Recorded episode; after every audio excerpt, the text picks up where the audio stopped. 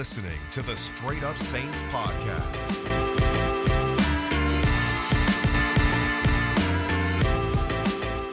What is up, Who Dat Nation? Welcome inside another edition of the Straight Up Saints podcast presented by your host, Chris Logan. Obviously, this is under Crew Media, and this particular episode, just like all the past ones, have been sponsored by Hornitos Tequila. Here's to the shot takers, the one who, like us, believe nothing great ever happens if you don't take a shot, because that's what hashtag a shot is worth taking. Hornitos, the proud sponsor of Crew Media and the Straight Up uh, Saints podcast. Obviously, want to thank them for their work as always. And there's a lot of stuff to get to for the Saints, whether it's football, non football, so much stuff going on, obviously. But before I get into all that, I just want to let you guys know uh, my thoughts are with everyone who was affected this past week by Hurricane Ida. I know the videos were heartbreaking to see. There was so much destruction. And um, I am glad that a lot of the people who I do interact on Twitter all seem to be safe and their families are doing well. That was on my mind throughout the weekend. And it's, um, it's frustrating because you just sit there and you know that you can't really do anything over the phone or just over Twitter and and be there to help. But if, if there's any way I can help someone,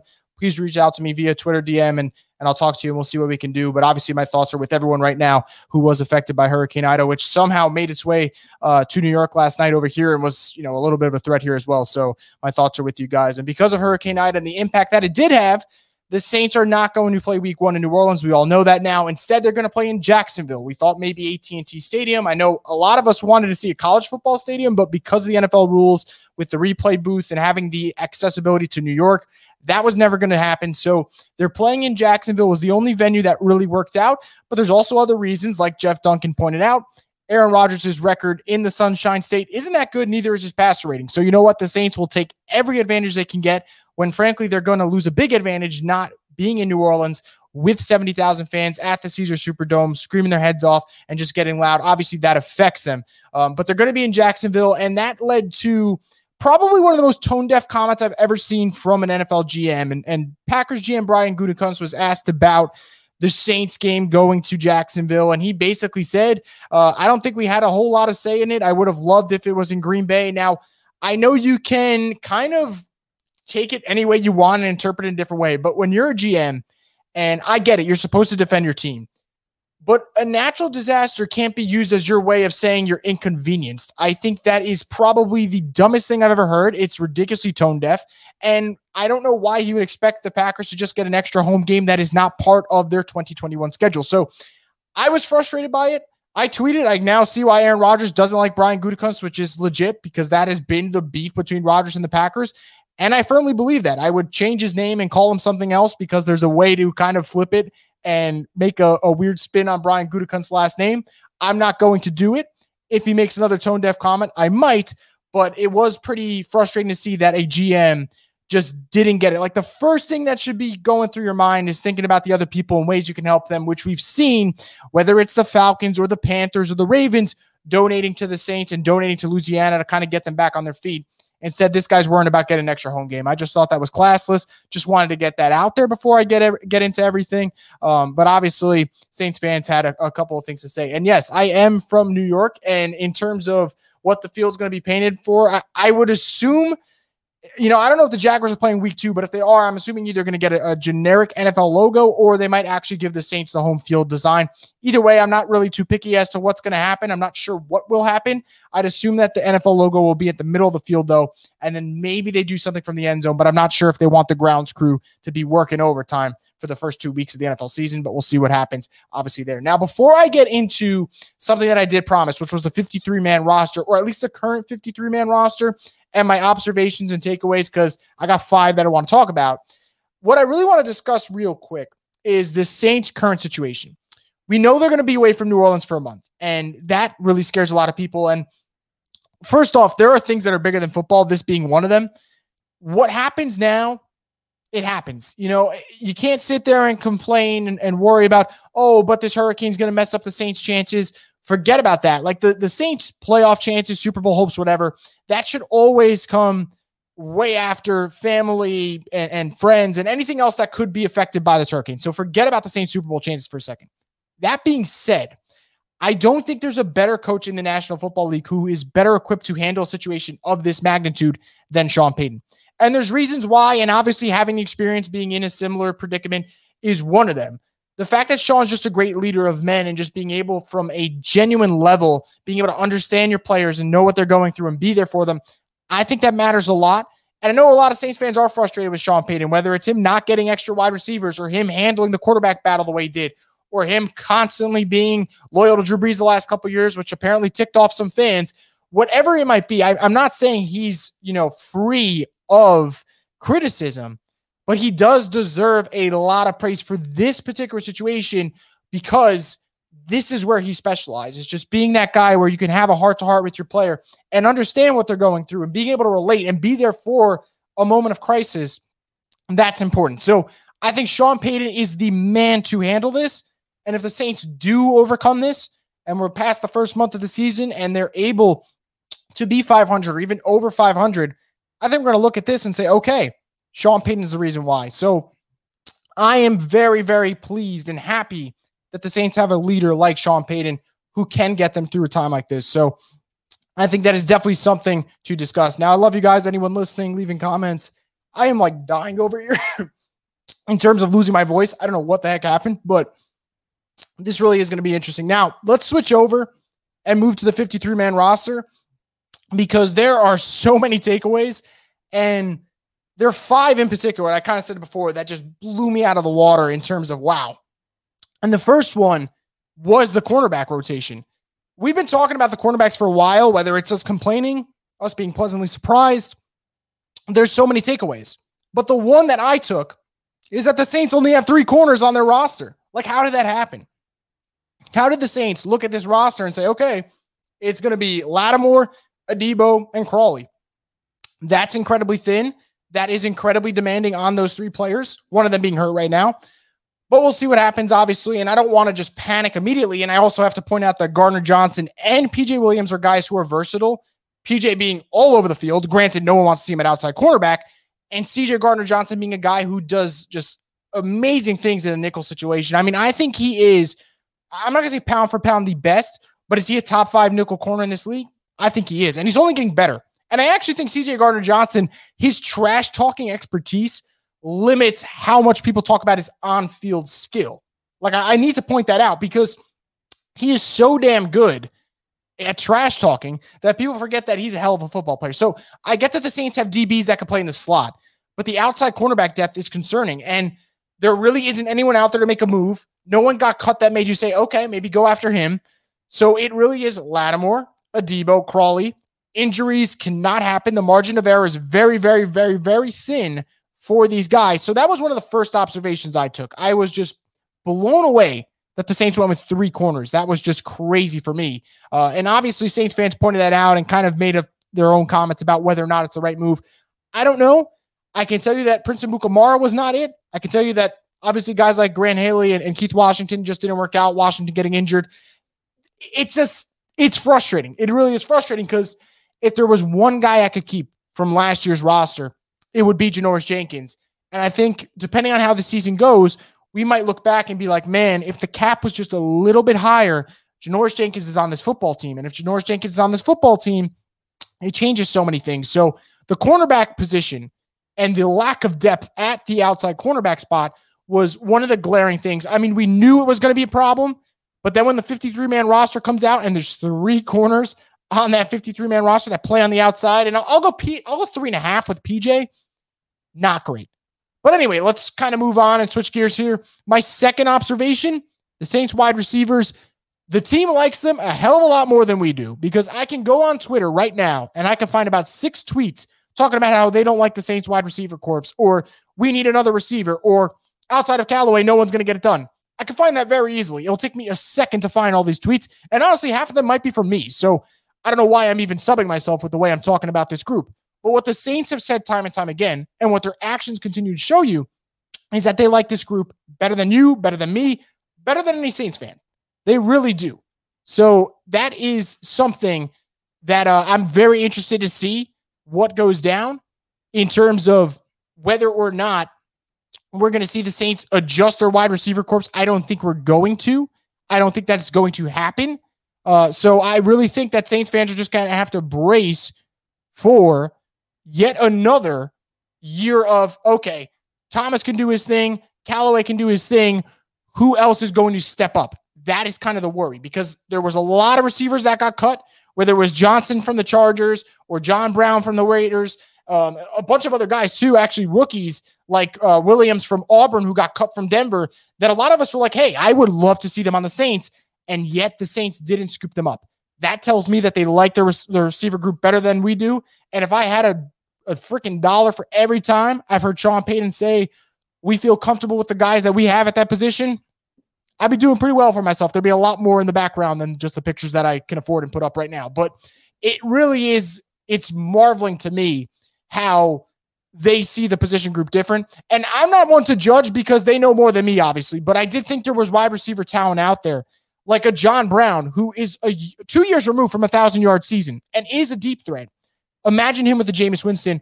I do think that would be interesting. But hey, maybe this means that Tre'Quan's doing better in terms of health than we think, and Deonte Harris won't get suspended, and Michael Thomas is going to come back and be at 100%. But those are a lot of ifs, and those are a lot of moving parts. So the wide receiver group left a lot to be desired. But I'm not going to be all negative.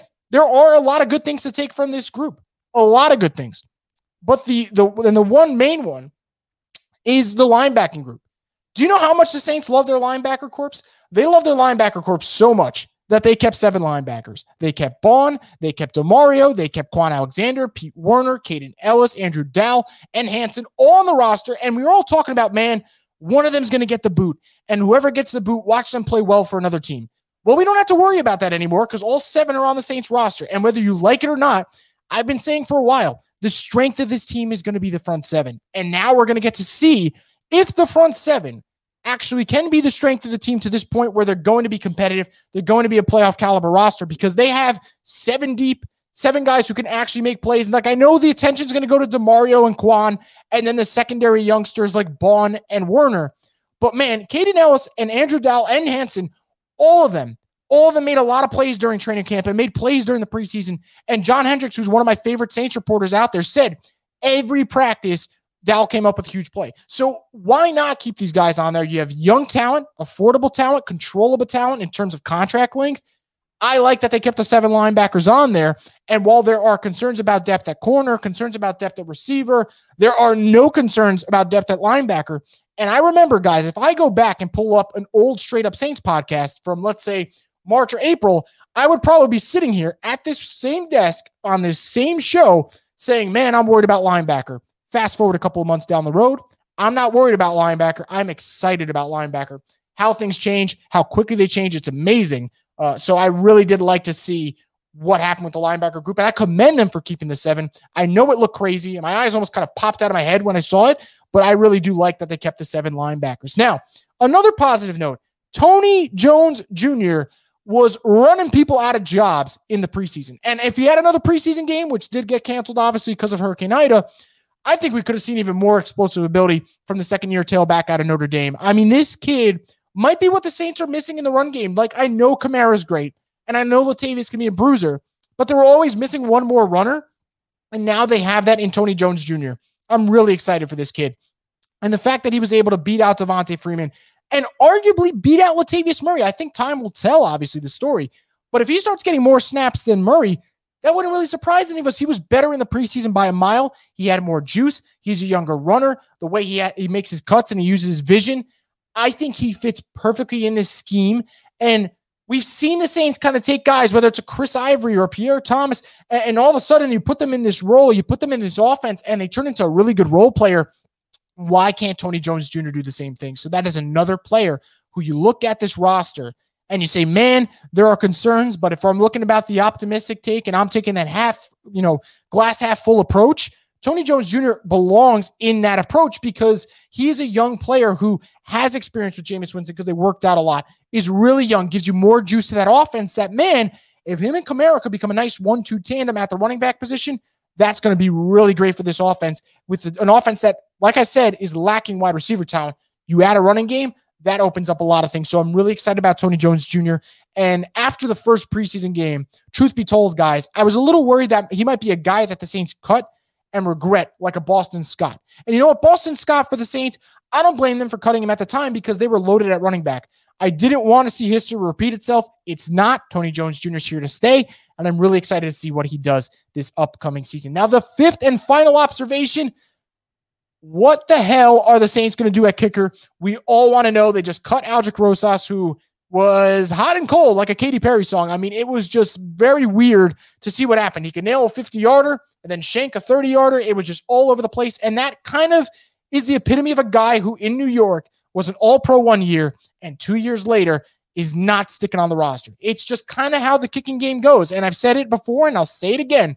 Wil Lutz's absence is going to hurt this team at some point unless the Saints magically figure out this kicking situation before the season opener, which, by the way, check your watches. They got about nine days to figure it out. So, not a lot of time to do that. Uh, so, I am a little concerned. I, I, tweeted this and I got a couple of questionable, I mean, honestly, it was a questionable tweet on my end, but I said that the Saints kicking situation was the football equivalent of The Bachelor. A lot of contestants, not a lot of true connections. There's only one rose to give out and no one's getting it yet. And I know that sounds crazy. I know you guys are sitting there going, man, this guy Chris watches The Bachelor, which, by the way, I do occasionally. It is a weird situation for the Saints because they tried so many options. They tried Brett Maher. They've tried Aldrick Rosas. They looked around, whoever got cut, and they were shopping left and right to see what they can do about it. But it just didn't work out for this particular situation. So I am really going to keep a close eye on this one. I don't know what's going to happen. The best we can do is hope that whoever comes in holds down the fort, makes the manageable field goal attempts, and doesn't, you know, isn't god awful to the point that the Saints are losing close games because when push comes to shove and you're in a one possession game, your kicker can't make the big kick. And that's something that I've been scared about for the last month. I'm still scared about it. The fact that they cut Aldrick Rosas now and they really don't have an answer does concern me. And that was the main takeaway. Those are the five the thin cornerback, the wide receiver depth chart, them liking it more than us, the linebacker play, Tony Jones Jr., and the kicking situation were five for me that I just looked at and I said, man, I don't know. It, it is going to be very, very interesting to see what happens there. But those were observations for me. Obviously, if you have others, drop it in the chat, guys. I'll put it up on the screen and we'll talk about it uh, here on the Straight Up Saints podcast. Obviously, since we're live on YouTube, live on Twitter, and then this will be posted later this week. So if you guys have any observations about the roster that you want to put up, get your voice be heard, let me know. I'll put it up on the screen and we'll talk about your observation for this one for sure. Uh, and yeah, I thought this was actually really interesting. So the Ian Book situation was so fascinating because I was so worried that the Saints were going to get really cute with it and say, okay, let's waive Ian Book, keep Trevor Siemian, and just claim Ian Book because no one's going to pick him up. That's not the case because the fact that Ian Book was apparently already receiving trade calls or the Saints were receiving trade calls about Ian Book shows that there is interest and shows that he is progressing better than people think. And who knows if they had that third preseason game, maybe it would have been Book's chance to show what he can do. Uh, and we just didn't get to see it because it got canceled, obviously. So I, I think hopefully by the end of the, you know, midway through the season, the Saints can say, if something happens, Ian Book is your backup quarterback. But you know what? At the same time, Trevor Siemian does have starts under his belt. Trevor Siemian has been with the Saints for the last year and a half. So I'm okay with him being technically above him on the depth chart right now. But you hope that changes because if it doesn't change, then how can you sell us Saints fans that Ian Book could be the future, which again, that it seems right now like a pipe dream. But how can you sell that if he can't beat out Trevor Siemian? So that's something that I obviously want to keep a close eye on and see what happens there. Obviously, if you guys have more comments, leave them in and I'll get to them for sure. What about the fullback situation? Unless I missed something, we don't have it on the roster. So the fullback situation obviously was a concern because we weren't sure what was going to happen, but it actually got cleared yesterday. So the Saints not only did they claim Adam Prentice, who was from the Denver Broncos, who actually is a three time state wrestling champ back at high school. So this man is going to be getting down and dirty at the fullback position, which I can't wait to see. They added Alex Armah to the practice squad. So the way I see it, this fullback competition, which has been a thing for the last two months, is not going away. The Saints don't have a definitive answer, but I am glad that Alex Armah is not leaving because that was one of the only signings they did in free agency. And I was here to say that I liked it because he's versatile. But the Saints don't have a definitive fullback, but they do have two options. So I wouldn't really panic about that. I think they'll figure it out, but it is a little bit on something on the back burner that you should consider. So fullback, uh, uh, in my opinion, is something that you keep a close eye on, but I wouldn't hit the panic button about it because it's the Saints. They usually find a way to manufacture decent production out of their fullback. Now, obviously drop in more comments and I'll get to them in a little bit. Uh, but another thing I want to talk about in just a couple of minutes is the Cam Newton thing that someone sent me, which was just bizarre. Uh, but before I do that, comment here from Jabari. Tony Jones should be RB2. And if Harris gets suspended, then our wide receiver depth chart is, yeah, you're using that emoji. Now I don't blame you. I absolutely agree on both points. I think Tony Jones Jr. proved to me that he has the burst you want from a running back two. And I think for the Saints, running back two has kind of been a concern for the last couple of years now. Obviously, Latavius has been getting the job done. And he, you know, it's someone that I have a lot of respect for. And I think he was underused the last couple seasons. But Latavius now is looking a little slow. Now, he did have a great week of practice last week, which is worth pointing out because if he didn't, then maybe he was on the roster bubble. So that is a good sign. But I think Tony Jones Jr. deserves to be RB2. Now, as for Deonte Harris, you guys are asking, is he going to play week one? As of now, Deonte Harris is playing week one, which is massive because he is that vertical threat. He has that guy you could use on the screen pass, on the end around, and he's also an all pro damn kick returner. I mean, the man is great at flipping the field. And if you're going to beat the Packers, Special teams is a big part, especially in the return game, and having good field position to make your life easier for Jameis Winston at quarterback. I think that is important. So I don't think Deonte Harris is going to get suspended for week one. I think if he does get suspended this year, it's down the road. Because remember, guys, you don't really get suspended unless your case is sorted out. And Deonte Harris and Marshon Lattimore, their cases are still in limbo. And as long as their cases are in limbo, the NFL, technically by rule, should not suspend them. So I know you don't want to trust Roger Goodell. I'm not saying to trust Roger Goodell because, man, that I'll leave it at that. You guys know how I feel about Roger Goodell, but I do think that we should be in the clear for week one with Deonte Harris and for Marshon Lattimore, which is really good news because the Saints are going to need both them if they're going to beat the Packers in week one. Now, again, guys, keep leaving your comments in here and I'll pull them up on the screen and we'll discuss. But before I kind of get to my last thing here, I saw someone tweeted at me a report from Jason La Canfora and La Canfora is a CBS insider per se.